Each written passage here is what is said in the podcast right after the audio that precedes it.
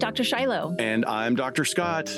And this is LA Not So Confidential, the forensic psychology and true crime podcast. Each week, we explore the intersection of psychology, the criminal justice system, and entertainment. Today, our episode is on the forensic psych topic of family annihilators.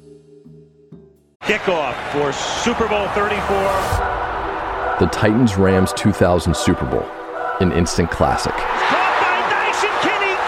Hours after the game, two men were stabbed in the street, accused of being in the middle, the greatest linebacker in NFL history.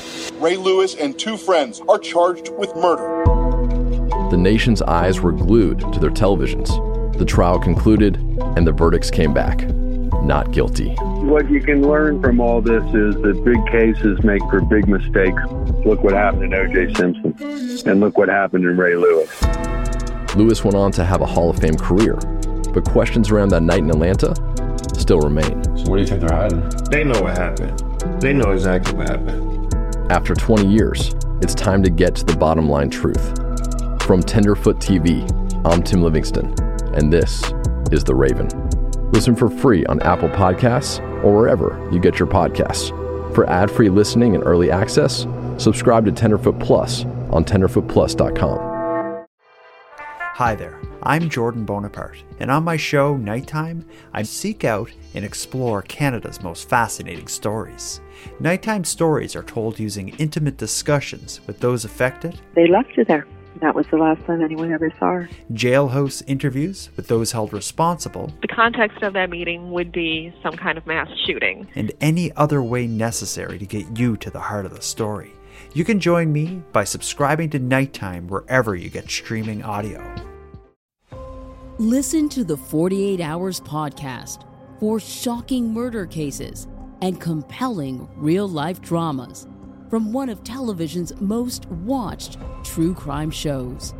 Go behind the scenes of each episode with award winning CBS News correspondents and producers in Postmortem, a weekly deep dive. Listen to 48 Hours wherever you get your podcasts. Hello, everyone. This is Dr. Shiloh. Welcome back to LA Not So Confidential. How are you, Dr. Scott? I am pretty good. I was expecting to be completely impaired by my latest microneedling mm. session, but as I was explaining to you earlier, I escaped. But I should have a nice a reduction in my waddle by the summer. I'm looking forward to that. So, CrimeCon UK, you'll have less of a waddle. Scott's waddle will be nice and snatched for you.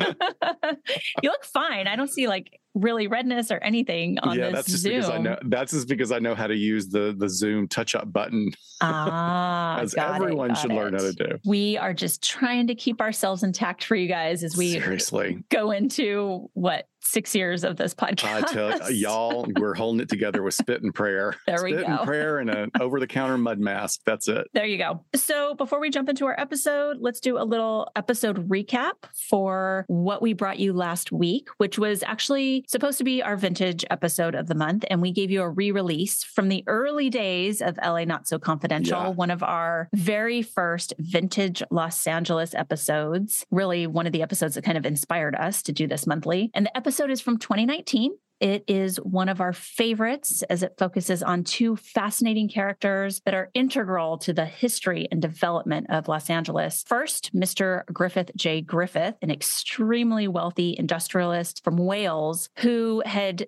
donated a huge piece of land in Los Angeles that eventually became Griffith Park. Griffith's legacy was an attempt really to cover his increasing financial challenges and deflect from this dirty little secret of intimate partner violence that he engaged in from time to time. So, this was something from the beginning of the 20th century that fit really nicely with our LA theme and our vintage theme. And then Dr. Shiloh led you through the history of the OG LA criminal psychiatrist and profiler, Dr. J. Paul DeRiver, and his involvement in some of Los Angeles's most horrific crimes throughout the 1930s and 1940s. Now, DeRiver's work with the Los Angeles Police Department made him a pioneer in forensic profiling and the study of the modern sex criminal. And we explore some of his early perspectives that really today would be considered questionable at best and outdated mm. at the least. Yep, absolutely. So today we're talking about a very specific type of offender, family annihilator And Dr. Park Dietz, who a very beloved forensic psychologist. I don't think I would, not in my personal opinion, put him up with St. Reid Meloy. No. But he's certainly someone who we definitely stand on the shoulders of for the work that he's done. Yes. So he coined the term family annihilator back in 1986. He had a paper and then a symposium presentation titled Mass Serial and Sensational Homicides. And he described them as this usually the senior man of the house who is depressed, paranoid, intoxicated, or a combination of these. He kills each member of the family who is present, sometimes including pets. He may commit suicide after killing the others or may force the police to kill him. So there's a lot going on in that definition. And I think for an early attempt at sort of naming a type of offender, there's a lot of really good psychological, behavioral notes to it, and things that we will certainly echo today as we look at the more contemporary research. But I really remember this term sort of popping into my head. This and then, you know, familicide, because they're one and the same. Right. I think of annihilator as like you're just killing absolutely everybody. But I remember this term popping up, and we were hearing a lot about it during the Great Recession here in the United States between like 2007, 2009. And it just seemed like it was story after story of these like tragic fathers killing their families on the news. I don't know. Do you remember that sort of period of time at all? Where it just sort of came up more often? I don't, but now that you said that, now I'm really interested because it does seem like, and we even talk about this coming up about how many times finances are used as the excuse or it's discussed as a particular driving force behind these crimes. But that would certainly track, you know, because that was Yeah. 2007, 2009 was was really difficult, and we, uh, you know, I hope that we don't ever get back there. I, I wish I'd bought a house during that time. That would be the one time in California I would have been able to buy a house, and that's, That's probably never when- going to happen again. But You and I were just poor interns. oh, I know we're so it was broke. our internship We're year. so broke. Oh my gosh. But let me give you a trigger warning. In today's episode, we're going to be talking about the murder of children by a number of means, including traffic collisions, strangulation, gun violence, stabbing, as well as the murder of other adult family members. So, this phenomenon of the act of murdering the entire family, as we said, is often associated with financial or emotional strain, mental health problems, or revenge. Family annihilators often plan out the murder for weeks or even months in advance, and they may use a wide variety of methods, methods that are rarely subtle and that are predominantly violent. And clearly, we would all understand this. The aftermath of these crimes can absolutely leave a community reeling with shock and disbelief as it's challenging for us, even in the true crime genre, to fully come to terms with someone killing their loved ones without any apparent reason. Although, with a little digging, it is clear that those reasons and drives exist. And we'll talk about those today. certainly, like you said, for those of us seeped in some of this, it still is the most shocking and just does not sit well with us at all. So, Yeah, I think it's just because of the intimate and personal nature of it. Of course, of course. So, just some few brief examples here.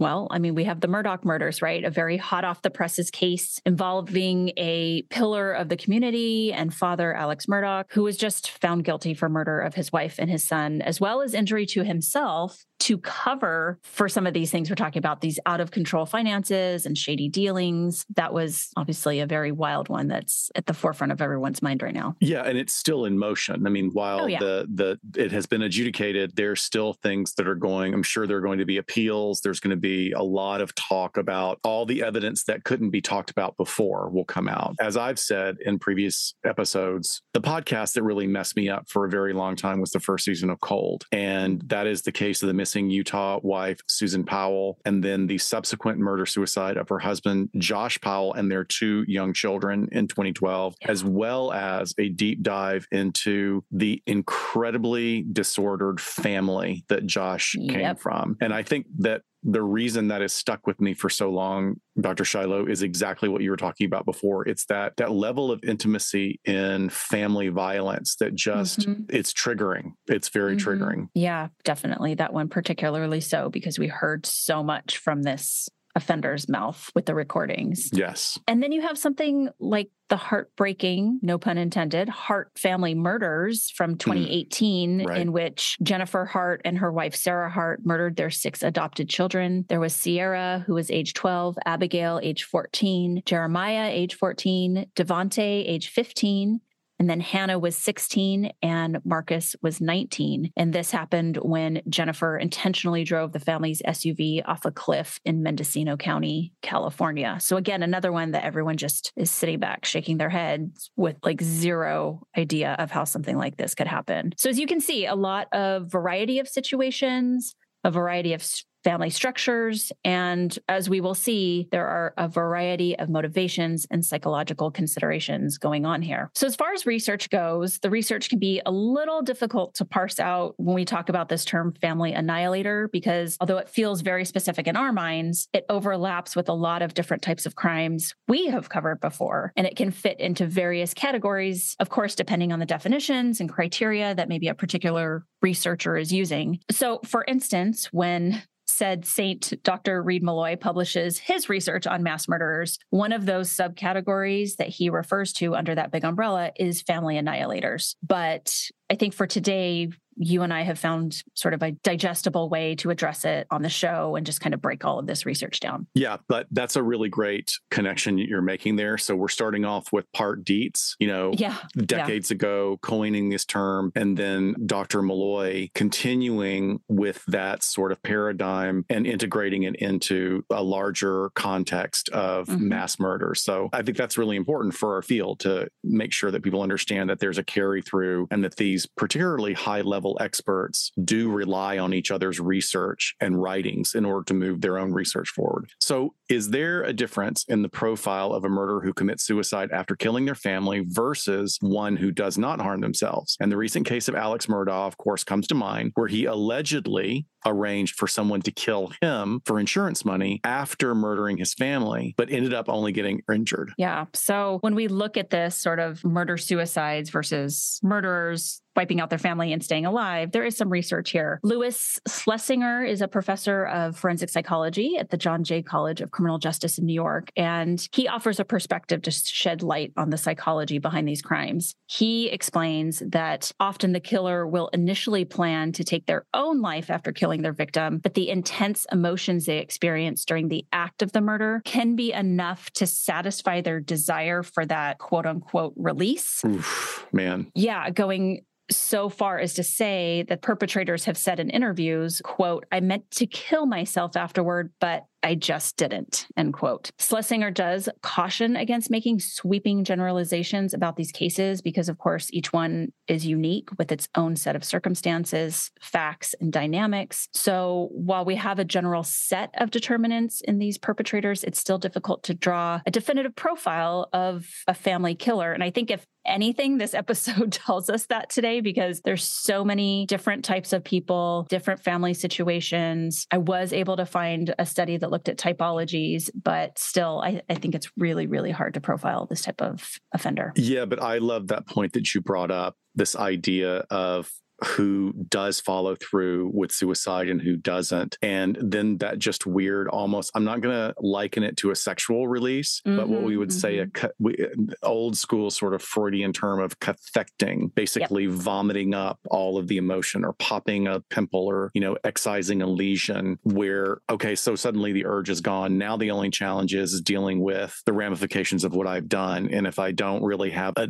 basis for compassion and empathy anyway, well, why don't I just pick up and go you know, yeah. start a new life somewhere, which some people have done, right? Yeah, we'll, absolutely. we'll talk about those. And in looking at these unique circumstances in each case, they all share that common thread. The killers were responding to what is quoted in the literature as a gathering storm in their lives. And their answer to that gathering storm or to offset it was to take the lives of their loved ones. Mm-hmm. And how many times do we ask ourselves this? Why didn't he just divorce her and go hang out with his new girlfriend? Like, why is this the solution rather than, you know, an option that you or I might pick if we weren't happy with our yeah. family situation. Or even for the amounts. I mean, like if we're going to like sort of go in that direction that, you know, you're going to take out your husband for for a certain amount of insurance and you're like, well, I mean, I can kind of see that like this is a person who's motivated by money. And then you see it's like, wait, their insurance policy was $125,000. Are you right? insane? Yeah, so you get like one or two years off of work. Okay. Right. Not that we're advocating for that no, no, no, no, any no. way, shape, or form, folks. We are not. I just want to be clear. Murder for money is not okay. It's not okay. So when we look at mothers or wives versus fathers and dads in these family annihilator situations, it's interesting what we find. So female family annihilators certainly receive less attention than male family annihilators, but as several of our past episodes have shown, it's just as devastating to see examples of these crimes perpetrated by what society would consider the familial nurturers, right? So I think there's there's rarity in the females conducting this type of behavior just like if we look stand back and kind of look at all forms of violent crime the less percentage is perpetrated by women but the lack of attention when it happens then contributes to a lack of research. But risk factors have been identified in female perpetrators that include things like childhood abuse, poverty, and addiction, very similar to what we said when we covered filicide previously. And as with male perpetrators, women who are the primary breadwinners in their families may very well feel overwhelmed by debt or just by the burden of supporting their loved ones mm-hmm. and you know not getting any outside support or not allowing any outside support as well. So sometimes these responsibilities that can extend really far beyond just finances and also into you know just like we were saying the the burdens of running a household. Running a household is a business into itself no matter what anybody says. It, it stats all show that. And these female perpetrators may see killing as a way to escape the problems that could include a sense of inadequacy but what really seems to emerge more more significantly in terms of these female perpetrators is the presence of mental illness. Mm-hmm. So, depression, anxiety, postpartum psychosis, they can all contribute to a woman's decision to commit this kind of act. And as the research has come in, more indicators point to women may feel that their family members would be better off dead than living in a world that they perceive as very important here cruel and unfair. And this is very much a marked contrast from the motivations for male perpetrators. Right. Perceived as as cruel or unfair. Very right. important emphasis on that word. Another aspect that we've covered, and maybe one of the most perplexing motivations for female family annihilators, is revenge, because we know that's a category as well. And women may feel wronged by their partner or children and decide to get back at them in the most extreme way. They may also die by suicide after killing their loved ones, intending to leave them punished and alone. And research is beginning to indicate that women follow through with suicide in these cases more than men do. So I thought that was super fascinating. You know, even if either that like release that we were talking about isn't happening for the women, or there's not what we're going to talk about later, sort of that malignant narcissism happening where the guilt, the shame, all of that starts to seep in for them. I don't know. The literature still refers to the typologies of female filicide that we covered in our recent episode reviewing the Lori Vallow documentary. So we have altruism. Again, if they feel like maybe their child is better off dead, like you were just talking about, acutely psychotic, unwanted child, revenge, and then accidental due to the child abuse. And that was episode 129 if you want to go back and review those more in depth. But when we turn to men who kill their children, we look at the work of Lillian De Bortoli, a researcher at Swinburne University in Australia, where she has identified three types of fathers who murder their children. So the first one is the de facto male, and she says that this type of annihilator often exhibits controlling and possessive behavior towards the mother and may view the children as an obstacle to their relationship. De facto males may also have a history of substance abuse or mental health issues, which then will aggravate or escalate their violent tendencies. And she adds that de facto males may try to cover up their crime by staging it as an accident or creating some sort of scenario that implies the child or children were responsible for their deaths. These perpetrators may also attempt to manipulate the mother or other family members into believing that they had nothing to do with the child's death. So there's a lot of mind games being played before and after these crimes. Then we also have the category of the separated father. So in the case of the separated father, typology, the murdered children are the biological children of the separated father. And in these scenarios, he is almost always estranged from the mother, has a history of engaging in intimate partner violence against her, or physical, verbal, and emotional abuse of the children, or even worse, perpetrating on both the kids and mom. While the abuse may have been what precipitated the separation, a case where the ex is taking the appropriate steps to protect herself and her children, it is seen as both vindication of the separated father's anger or it prompts rage that the narcissistic extension is not acting in the way that the perpetrator needs or demands. So, with the separated father, revenge against the mother is the motivation, and killing often occurs during custody disputes. So, like this classic battered women syndrome cycle that we've covered in episodes, really. Yeah. So the last category is of the coupled father. The coupled father is a family annihilator who commits the crimes while the family is still intact, either legally or physically, but he is more likely than other categories to have a criminal history in his past. And the coupled father is at high risk of being not just a child killer, but also a full family annihilator. These perpetrators are notable for creating scenarios where there are multiple victims involved that not only target the children's mother, but perhaps members of the extended family and anyone else who happens to be present as well. Yeah. That's scary. So, in all these categories, it is probable that the perpetrator has underlying mental health issues that make them susceptible and vulnerable to negative emotions such as rumination, rage, and obsession. And they're also highly unlikely to have any real substantial coping skills for the presence of these negative emotions. Therefore, these emotions can build up to a really dangerous level, leading to what can be described as a critical mass that results mm-hmm. in violent behavior. Again, as we have said many times on this show, mentally ill individuals are much more likely to be the victims of crime rather than perpetrators, but we're drilling down into a very slim, thankfully slim subset yeah of violent perpetrators with the presence of mental illness. Yeah, with that gathering storm of factors happening. Right. Dr. Dale Hartley is a contributor to Psychology Today in forensic psych topics, and he explained the psychology of catathymic crisis when discussing family annihilators. So I wanted to read a quote that I pulled from one of his articles here. He says In a catathymic crisis, the individual nurses grudges and ruminates over grievances to the point that he or she becomes hyper obsessed and pathologically self focused. This is most likely when a person is already psychologically disturbed. If he or she doesn't get help and won't let the matter drop, the obsession can build up to a state of rage fueled cognitive dissonance so profound that the person experiences a dissociative or psychotic state. Yikes.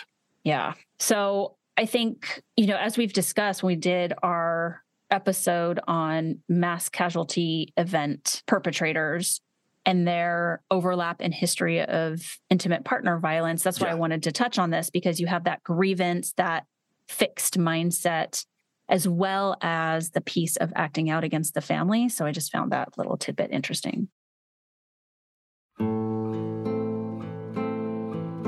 New England is known for its charming towns, comforting foods, and of course its historical contributions, but the Down East region can have a dark side.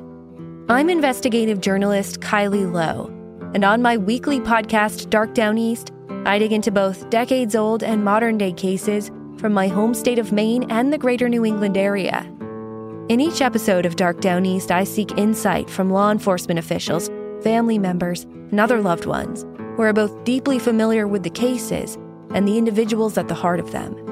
Join me as I unveil intricacies of these stories that are often overlooked, honor the grit of those searching for justice, and shine a light on cases that you aren't hearing on other podcasts. Listen to Dark Down East now, wherever you're listening.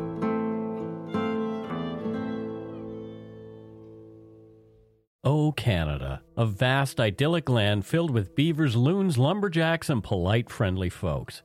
We have those things for sure, but there's a darker side to the Great White North, full of mystery, crime, the paranormal, and dark history. Join me, Mike Brown, and co host Matthew Stockton every Monday for the Dark Poutine podcast as we tell dark stories from north of the 49th parallel with the Ottawa game covering more international cases. You can listen to Dark Poutine for free wherever you find your favorite podcasts. Everybody in your crew identifies as either Big Mac Burger, McNuggets, or McCrispy Sandwich, but you're the filet fish Sandwich all day. That crispy fish, that savory tartar sauce, that melty cheese, that pillowy bun.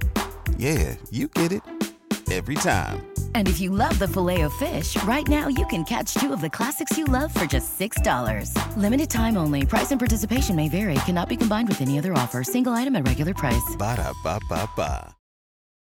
You're really hitting on something fascinating and terrifying when we're talking about that term that he uses in that quote rage fueled cognitive dissonance. Mm. So, I mean, cognitive dissonance being the mental gymnastics that you and I usually refer to. Right. So, the ability in those moments of disinhibition to be able to justify perpetrating acts of violence because in that moment, this is all that makes sense. This is absolutely what is justified in doing, which is really terrifying because for those that have a, a predisposition for that, you, you cannot predict what the behavior is going to be. But I'm just wondering if you're slipping that in because you think I have another diagnosis. Is that me that we're talking about? This one does not fit for you, I promise. Hopefully. no.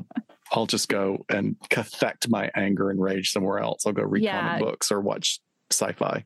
Yeah, just get fixated, hyper fixated yeah. on that. Okay.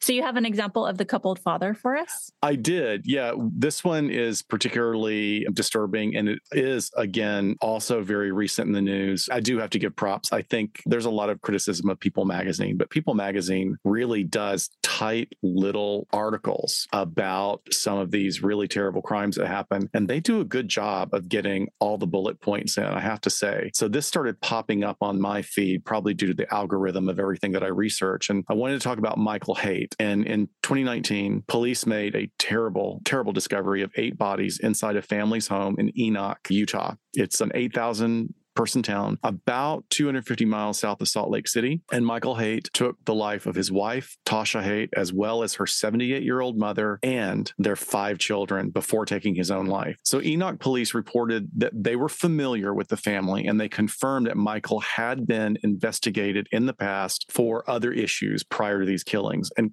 Clearly, this implies that Michael's tendency towards violence was noted by authorities long before any real action was taken. So, two years after an incident with Child Protective Services, Haight annihilated his entire family following Tasha, his wife's, filing for divorce. So, right there, we see the uh-huh. pin, the linchpin is being pulled out for what he may perceive as his ability to control the situation or his support system. And as more history is revealed by collaterals related to the case, this profile starts to emerge of a man who really saw himself as a strict authoritarian patriarch. He was aggressive, impulsive, and clearly disinhibited when it came to physically assaulting his eldest daughter. Other sources in our research revealed that he was likely paranoid and jealous, leading him to spy and monitor his wife's electronics in order to read her text messages and monitor her. Other sources report that he was specifically looking to see if she was airing dirty laundry about the family. So there was oh, a, a, a real issue of shame there of like, this is my business. I'm a good, righteous, upstanding religious Mormon person. I'm justified in being the the leader and the guide for this family. Don't talk about our secrets, right?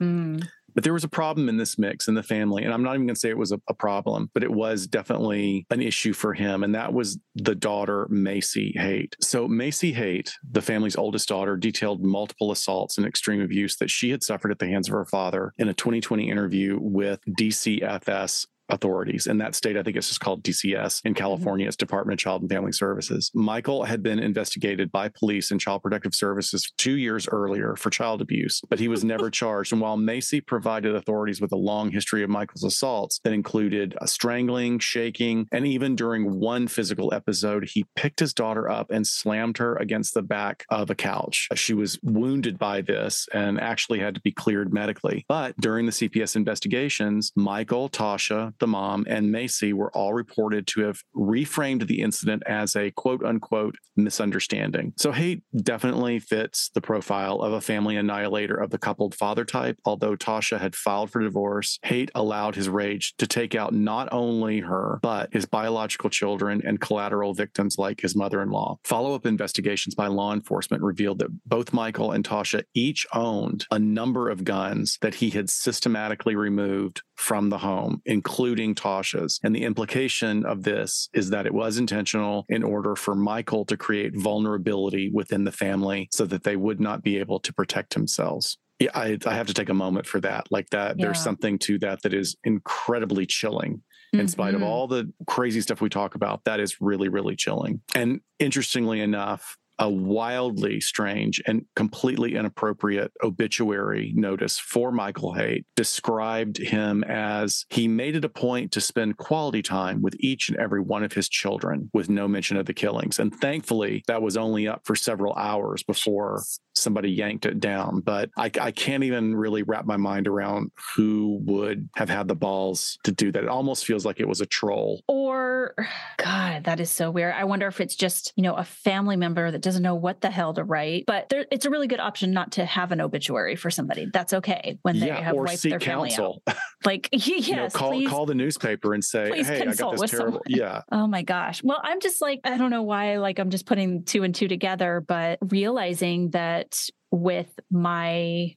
second officer involved shooting when I was on the job, I mean, we really like interrupted an attempted family annihilation because mm. with our case, this guy had gone to his ex-wife's mother's house where the ex-wife and the daughter were and i think some other at least the ex-wife's brother and some other people and their child that they had together he actually had his friends like take away from the location essentially like kidnapped her she turned out to be fine after all of this but he had zip tied everyone in that house and was going to assassinate every single one of them Oh when gosh. when he let one of them use the restroom and that's when he called 911 and that's what we walked into and showed up to just thinking it was you know your run of the mill just some kind of routine. 911. Yeah. hang up call you know so that's nobody died in that situation but that's certainly what was going to happen. I didn't even think about it in that term. It's crazy. So i, I want to discuss typologies that were proposed back in 2013 here and this is really the only study then that's been done of its kind and from which a lot of other articles will reference. I do want to say there was a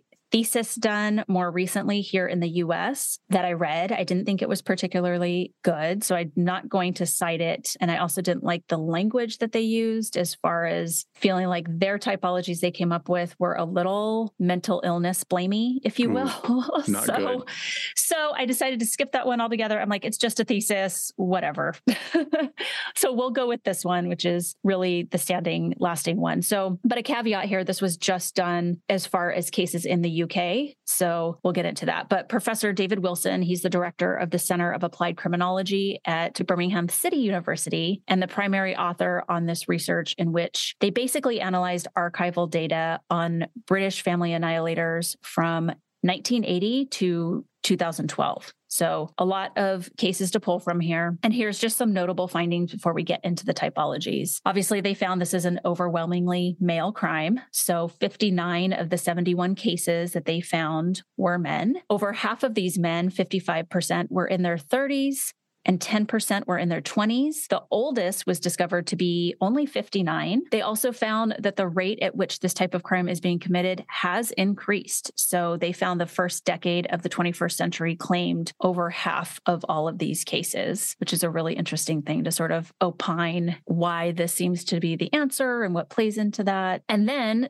also, like just a little tidbit, but interesting, August was found to be the most common month for the killings to take place, accounting for 20% of the cases. And just under half of all the murders were committed over weekends, especially on Sundays. So if you think about it, these are times that fathers could have a lot of access to their children, whether the family's still intact or maybe they're visiting for the summer, August, and he's not at work.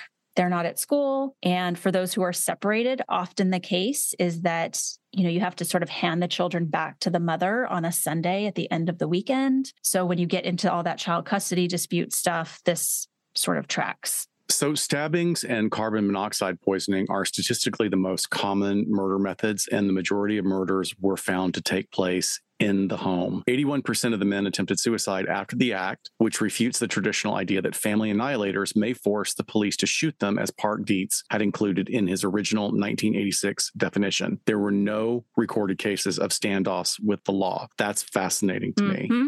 Not one. Yeah, that's really fascinating. Because that would have been in the news. absolutely. Absolutely, it would. And also refuted was the idea that murderers may be unhappy or frustrated men with a long history of failure. So even though we're going to give you an example a little bit later of someone who actually did have a long string of failures, 71% were employed with occupations that included from being surgeons and marketing executives to postmen and law enforcement professionals. All right. So on to the proposed typologies. They came up with four. So the first one is what they termed self righteous. And these, every definition that we're going to read here is just pulled exactly from the research. They say that self righteous is the killer seeks to locate blame for his crimes upon the mother who he holds responsible for the breakdown of the family. This may involve the killer phoning his partner before the murder to explain what he is about to do. For these men, their breadwinner status is central to their idea of the ideal family. And then you have the disappointed category.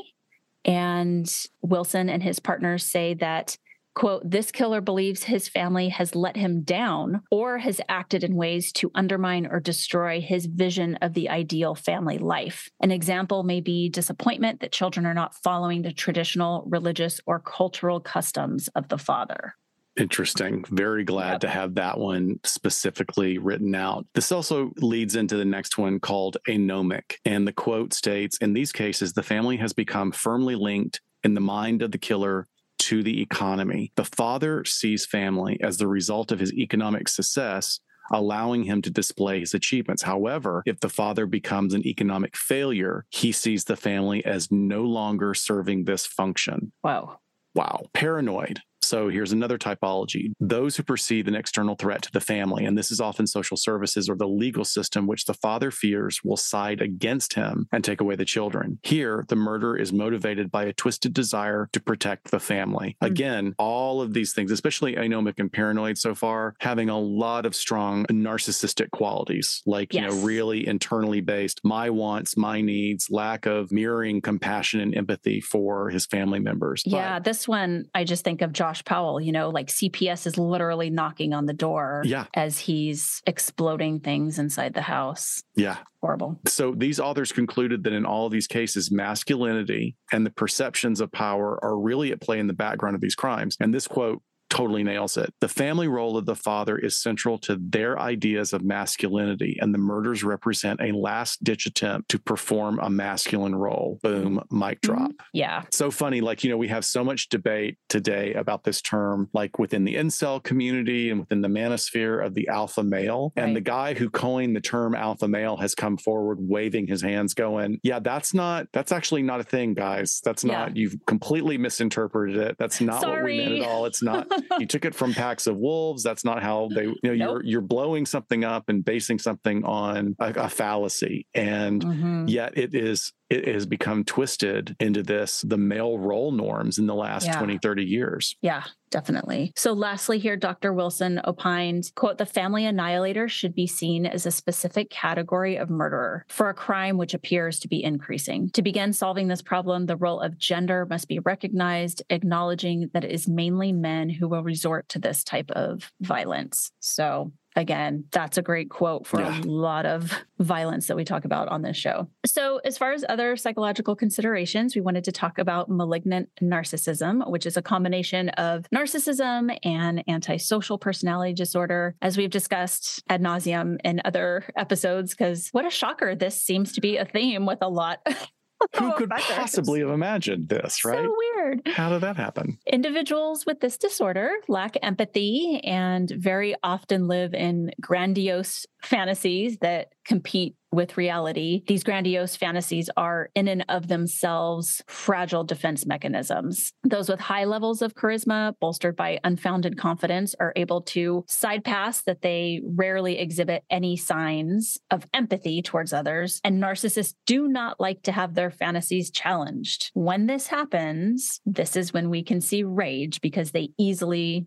go from zero to 10. Perfectly stated. And then we take it a step further into a non DSM sanctioned yeah. subtype of narcissism that we call malignant narcissism. So, like I was saying, it's not an individual diagnosis in the DSM, but instead we think of it as a subset of NPD. And it's think of it as the toxic cherry and the malignant narcissist ice cream sundae of paranoia Oh, just so, a little drop right. a little paranoia on Let's top. Just, there's such a good mix there. If the person is intelligent, they may well even be able to fabricate more inaccuracy in their scenarios. So the more creativity they have, the more intelligence they have, that could actually feed the ideas that they generate about, you know, this external force being against them. So there's also the issue of this lack of empathy that exists in this particular subtype that makes them able or requires them to carry out harmful behaviors. You know, an example of OJ Simpson, who I'll very clearly state here was acquitted of charges of murder against his wife, has clearly exhibited some significant traits of malignant narcissism. And in a time of great loss and distress for his family, he really appeared completely uninterested in his kids and he focused mm-hmm. more on himself. And now, obviously,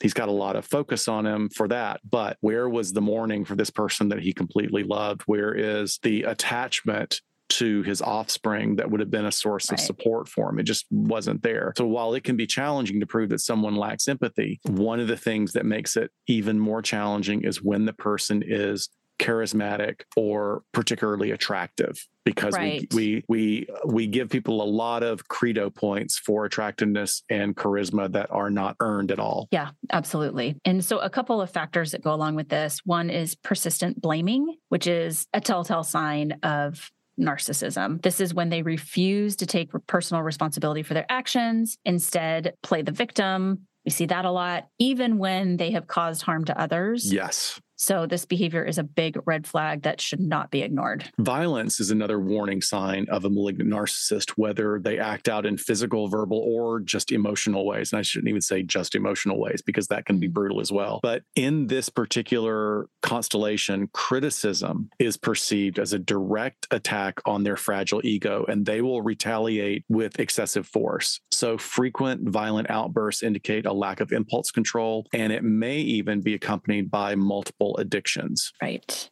And then we have manipulation, which is a really common tactic used by narcissists to pit people against each other and gain loyalty this loyalty often results in isolation, leaving the victim feeling alone and vulnerable. And it's important to recognize these manipulative behaviors and take action to protect oneself when you finally start figuring out that this is going on, because sometimes it can take a while because they're so good at all of this, unfortunately. Yeah. I mean, we've talked about this in a lot of different iterations and a lot of it's, this is a very much a recurring theme in the true crime genre when it comes to domestic violence or intimate partner violence is how behavior behavioral drift and boundary drift starts to happen on the part of the partner who is being battered. It's like, well, it, it's usually okay. He's this is just a bad day for him or her. It'll get better, and you just suddenly drift away into this no man's land of emotional, physical, and verbal abuse. FBI former supervisory special agent Lance Leising regarding Jason Hudgens, the family annihilator who killed his wife and two kids in Phoenix, Arizona. He asserts very strongly that rage and passion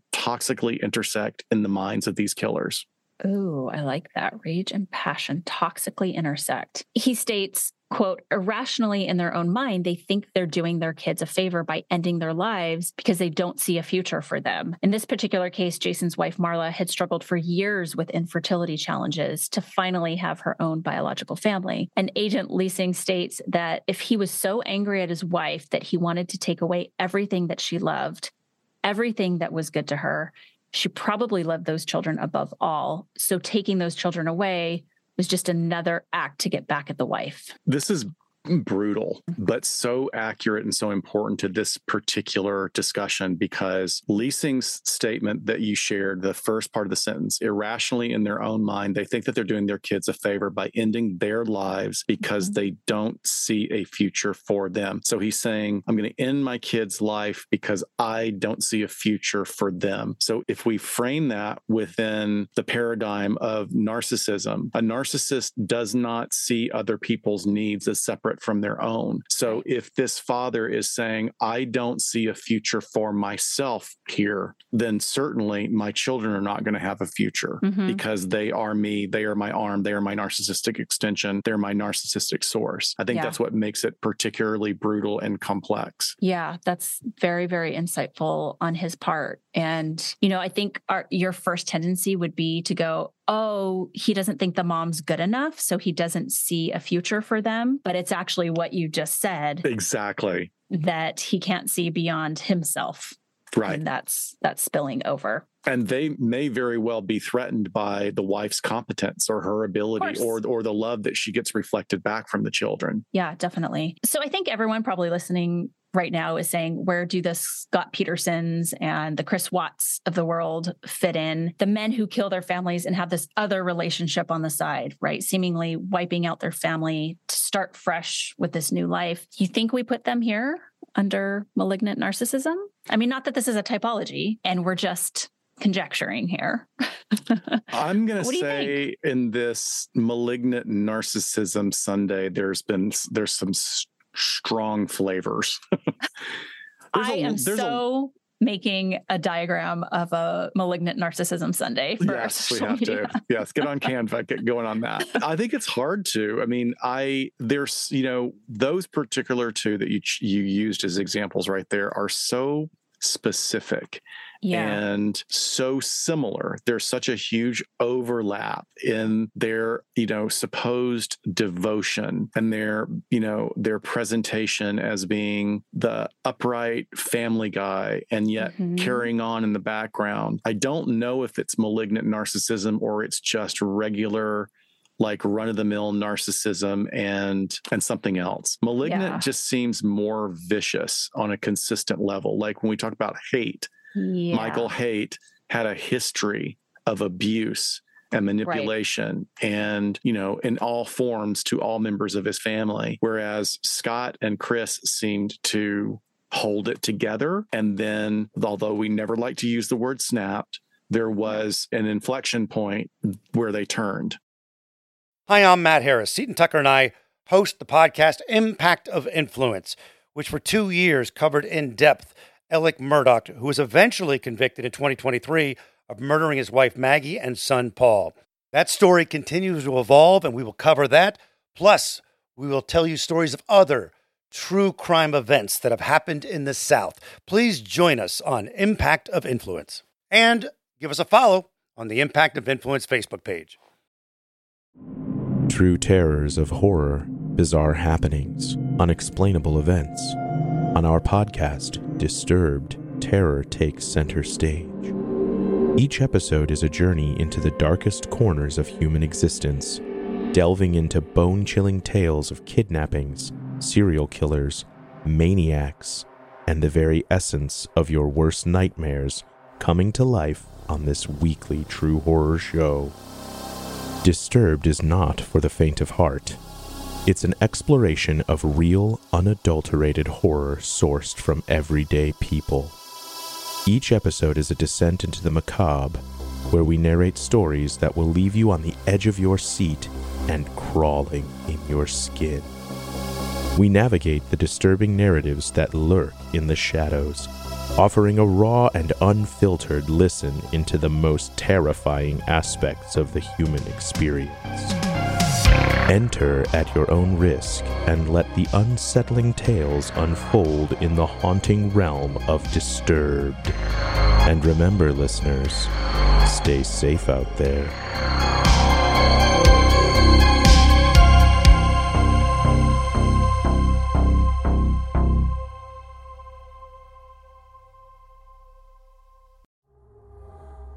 No matter how far you run from them, childhood tragedies have a way of catching back up with you.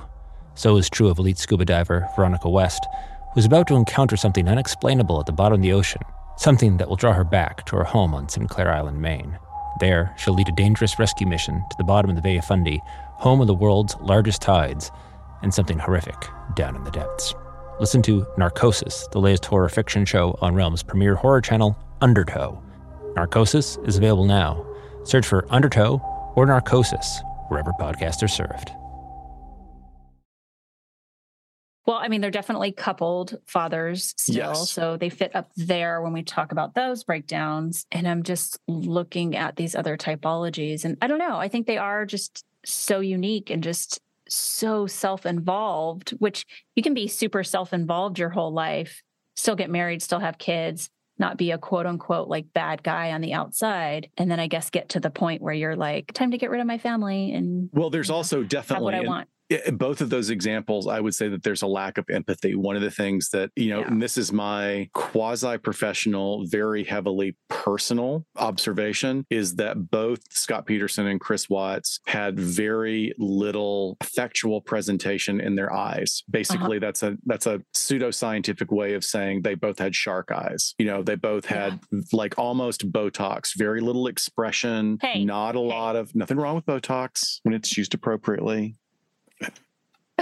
and judiciously. But no, you know what I'm saying? Like it's shark eyes, where there's just like ever there's a smile on the face, but the eyes don't move. And you just I just you, you see a lot of that in those two individuals. Yeah. So I don't think there was a lot of empathy. I don't think there was a lot of compassion. I think there was a lot of imitation. Mm-hmm. Good point. But let me give you a couple of other examples here. We have one that goes all the way back to 1971. This is something that had a very interesting outcome and really is one of the more obscure cases. But in 1971, in November, a really gruesome crime just shook this very affluent town of Westfield, New Jersey. Very affluent section of town. In fact, I think Westfield, New Jersey is where that other Netflix docuseries about the guy who's the watcher. Oh, yeah, yeah, yeah. Yeah, he's been writing letters to people or he or she has has. Anyway, Westfield, New Jersey clearly has a lot of weirdos in it.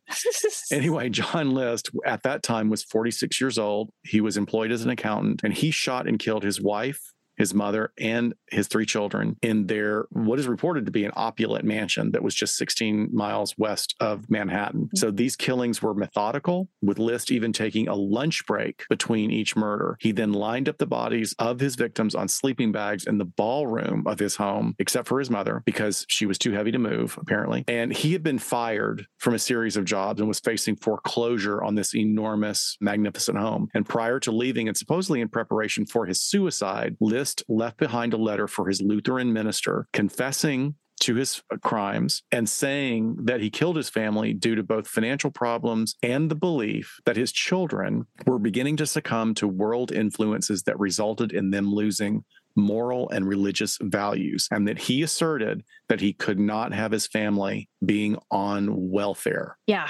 So interesting. Actually, in in The Watcher, they have John List as a character who, in Ryan Murphy's mind, kind of made it so like he lived in that home previously. Oh. And kind of came back and fucked with the family a little bit. So he's one that they're like, is this guy sending the letters? Or, Ryan um, uses a lot of creative license, as it were. I know. But yeah, the sort of one of the like the storylines throughout it is that also he is very fixated on his daughter, like becoming you know, kind of like slut shaming her, like getting out of the the church sort of life and being influenced. So this this tracks, but but I think this comes back to a lot of what we're talking about before when we're looking at Dr. Wilson's work of this theme of masculinity and control of the family and being the breadwinner. And when you start losing that control, when your kids become a certain age and other influences infiltrate their brains, like happens in life and helps us develop, that was just too much for him.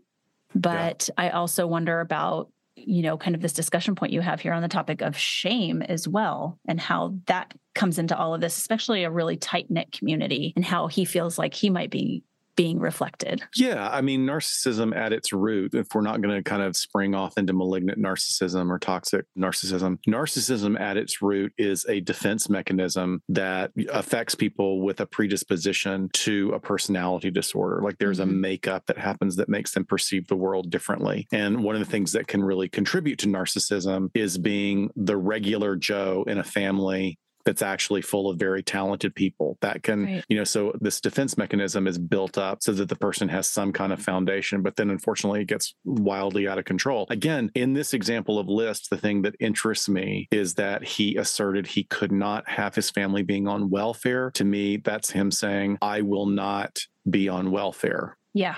Right. Yeah. Because it's because exactly. it's shameful.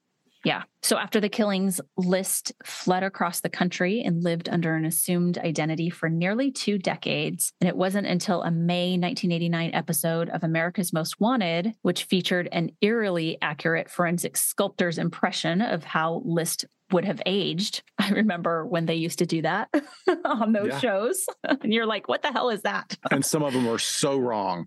oh, So wrong. of them were so wrong. And they're all so creepy. So he was finally captured after that aired, and he died in prison in 2008 at the age of 82. For those interested in delving deeper into this chilling case, we highly recommend the podcast Father Wants Us Dead. God, now you got me thinking about there was one Unsolved Mysteries or America's Most Wanted that had a recreation, and it looked like a junior high school paper mache head for a play or oh, something. It was stop so it. bad. Like, like it the, the guy was supposed to be redheaded and they had just maybe they didn't have another color hair. So it looked like they got some red wool and just glued it onto the head. Oh it my was so bad. Oh my God. I just remember them doing this big build up to like, this is the newest thing. And these artists slash scientists, you know, are, are bringing their trades together. And then they would have the skull and then they would put the little like spacer things on and then Yeah. start just like sucking us in that this was going to solve all the problems. Although, I mean, look what it's morphed into 30, 30 plus years later is that with DNA, they Yeah. can now determine like major Wild. facial features. And that is, that's wild and kind of creepy. yeah. But moving on from Father Wants Us Dead in December 2001, Christian Longo was sentenced to death for the murder of his wife, Mary Jane, and their three young children, Zachary, Sadie Ann, and Madison. Christian Longo, who was only 27 at the time, had fled to Mexico after killing his family and then dumping their bodies along the Oregon coast. He was arrested a month later in the resort town of Tulum. Oh, how very influencer Hmm. of him to be in Tulum. Longo had been in Cancun just a few months before being recognized by a patron at one of the hotels. And she made a report to the FBI, which resulted in a task force of 20 plus agents from various law enforcement agencies descending on Tulum. Like many other family annihilators, Longo was drowning in debt and struggling to maintain what really is described as an extravagant lifestyle that he could not afford. He resorted to credit card debt and then to stealing in order to support his spending habits. Longo much like Christopher Watts, tried to implicate his wife in the murders, claiming that she drowned two of their children and attempted to smother Madison. He asserted that in a fit of rage, he strangled her and then killed Madison because he believed that she was already dead. Huh. Interesting. Mm. Longo's story was made into a rather unremarkable movie starring James Franco after his story was turned into a book by author Michael Finkel entitled True Story Murder, Memoir, Mea Culpa. In a truly odd, ironic, and even meta, if you will, occurrence, Finkel learned that Longo had used Michael Finkel, the name Michael Finkel, as an alias on several occasions during his escape. And Finkel himself was the focus of a huge controversy when he was fired from the New York Times after falsifying information for an article they had published. So, what a weird, like, twist. It is very strange. I mean, it makes me wonder like maybe Longo read an article about the controversy and thought, oh, well, that would track. If I tell everybody I'm Michael Finkel, they'll believe, yeah, this dude got in trouble. And so he's hiding out in Mexico. Yeah. I wonder if Michael Finkel was like Googling his name one day and was like, oh, this guy used my name. I'm going to write a book about it. Who knows? It could be. Unfortunately, there are so many examples over the years. Again, we know that we are more likely to be victims of a crime at the hands of someone close to us rather than an unknown stranger. Yeah. That's scary. And it makes this category of offenders even more terrifying, along with what we talked about at the beginning, like the surrealness we feel when we hear about these stories and the brutal, and sometimes, for lack of a better word, dramatic ways in which they go out or take out the family. And I think that's why, you know, like the Hart family one also sticks with me. Yeah. Recently, we had another similar attempt at a family annihilation here in California in that same manner. We Oh, that's right. yeah, Dharmesh Patel. He's 41. He's currently charged with three counts of attempted murder in connection with the crash that involved his 41 year old wife, their two kids, a seven year old girl, a four year old boy. Everyone survived. So, what he did is he drove the family Tesla off the cliff in San Mateo County. This was just in January. And in an interesting turn of events recently, the wife is pleading with the court for him not to be prosecuted I cannot even comment on that. even though she says, I know he tried to kill us. So it's not like she's saying, No. wait, it was an accident. She's No, saying, no. I know he tried to kill us. So it's going to be really interesting to see what happens there. Yeah, she said that like as they were being rescued, that he had tr- she was telling Oh, responders that that that he had tried to kill them. And there's also a case that we discussed in our Tragic Kingdom episode. Anthony Todt, he was the father who moved his family to their celebration vacation home outside Disney World, and then murdered his wife Megan and their three kids, Zoe, Alek, and Tyler, when he was not able to escape his extreme financial failings. That was a, a brutal one too. That they're talk about dissociative. He must I have completely dissociated, just left the bodies to decompose. Brutal. Yeah. Yeah, exactly. In all of our research of all things, there's actually a decent ranker list that Yes.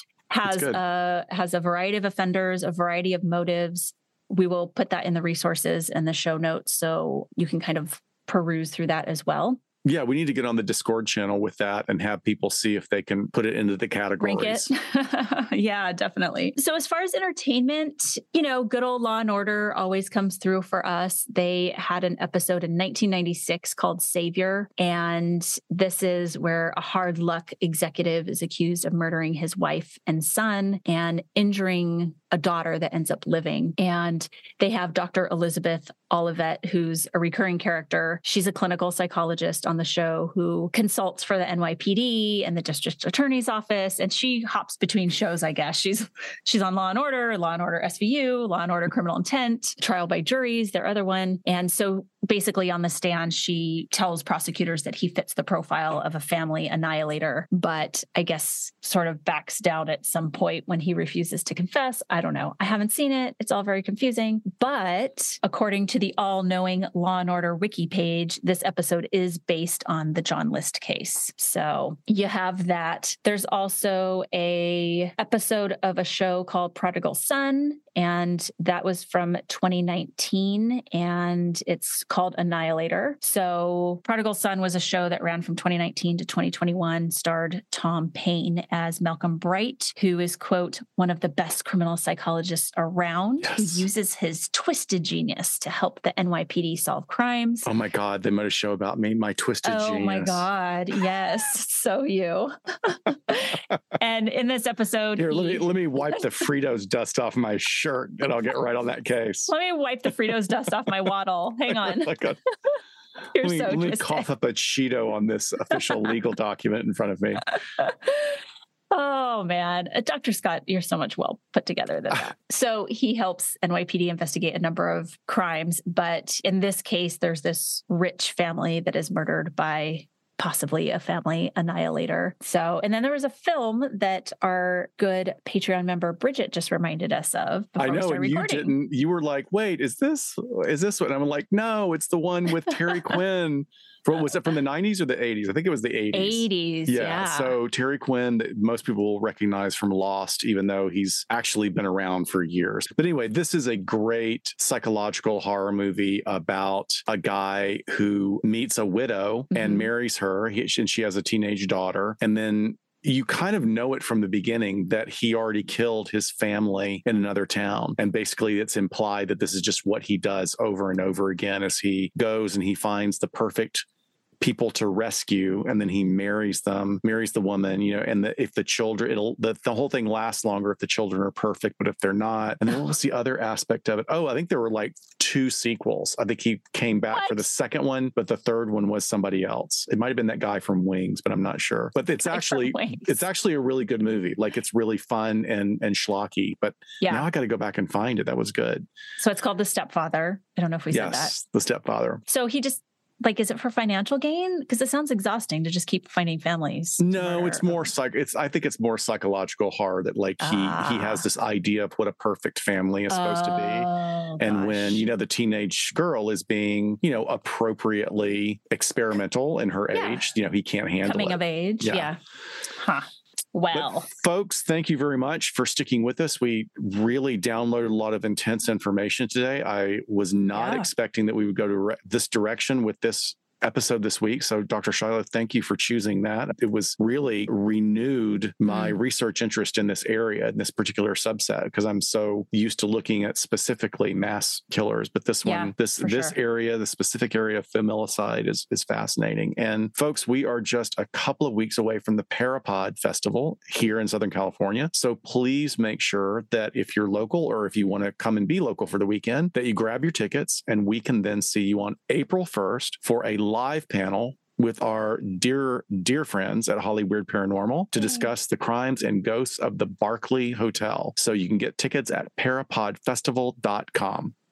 Yes, this is their very first one. So we're super excited to be there and hopefully many more to come. And then just to get ready, folks, for next week, our documentary review episode is going to be on the Netflix film Long Shot, which is my favorite true crime documentary. It's very hard to pick. It was between two and they're so, so different. So this is the one I chose as my number one. It's got LA as a beautiful backdrop to it baseball. What more could you want? Hollywood twist to it. So we're very excited to review that for you. And Dr. Scott, you're going to have to think of what your all time favorite is. Yeah, that's Man. weird because I think one of the reasons that the long shot is so great without giving anything away, if you haven't seen it, is that there's resolution. There's like you- this is It's a one nice, of those that you story. that you actually have a sigh of relief at the end, and Absolutely. I can say that's why that's why I can see it would be your favorite. So that's just harder for me because most of the ones- ones that I've seen are like don't have good endings. That's Unfortunately. Get They just don't. get to thinking,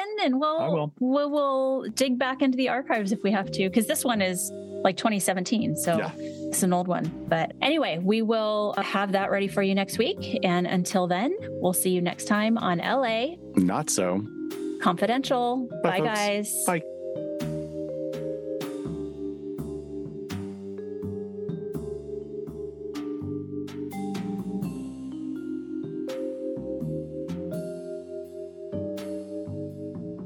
Sincerely thank you for spending some time with us today. LA Not So Confidential is part of the Crawlspace Media Network in partnership with Glassbox Media. Each episode is hosted, produced, and written by Dr. Scott and Dr. Shiloh. Our post production editing and sweetening magic is handled by the multi talented Jason Usry of Ear Cult Productions. The LA Not So Confidential theme entitled Cool Vibes Film Noir is composed and performed by the talented Kevin MacLeod. He graciously allows us to use his music via a Creative Commons attribution license, and you can check out all of Kevin's amazing work on YouTube. All of the resources for each episode can be found on our website at la not so confidential.com. You can find us on Instagram at LA Not So Podcast, on Twitter at LA Not So Pod, and on Facebook at LA Not So Confidential. Media inquiries and bookings are scheduled at alienistentertainment at gmail.com. Please join us each month on Saturdays at 4 p.m. Pacific Standard Time for a live streaming and very interactive broadcast on YouTube entitled Behind the Couch. Stay tuned to all of our social media for our live streaming scheduling announcements. Subscribe to LA Not So Confidential so you never miss a new episode. And lastly, we'd be honored if you joined our Patreon at patreon.com slash LA Not So Podcast. With a subscription, you get an ad-free listening experience, and you'll be the first notified about upcoming live events, social gatherings, and super cool swag coming your way. Thanks for listening and join in with us next time on LA Not so Confidential. Bye, folks.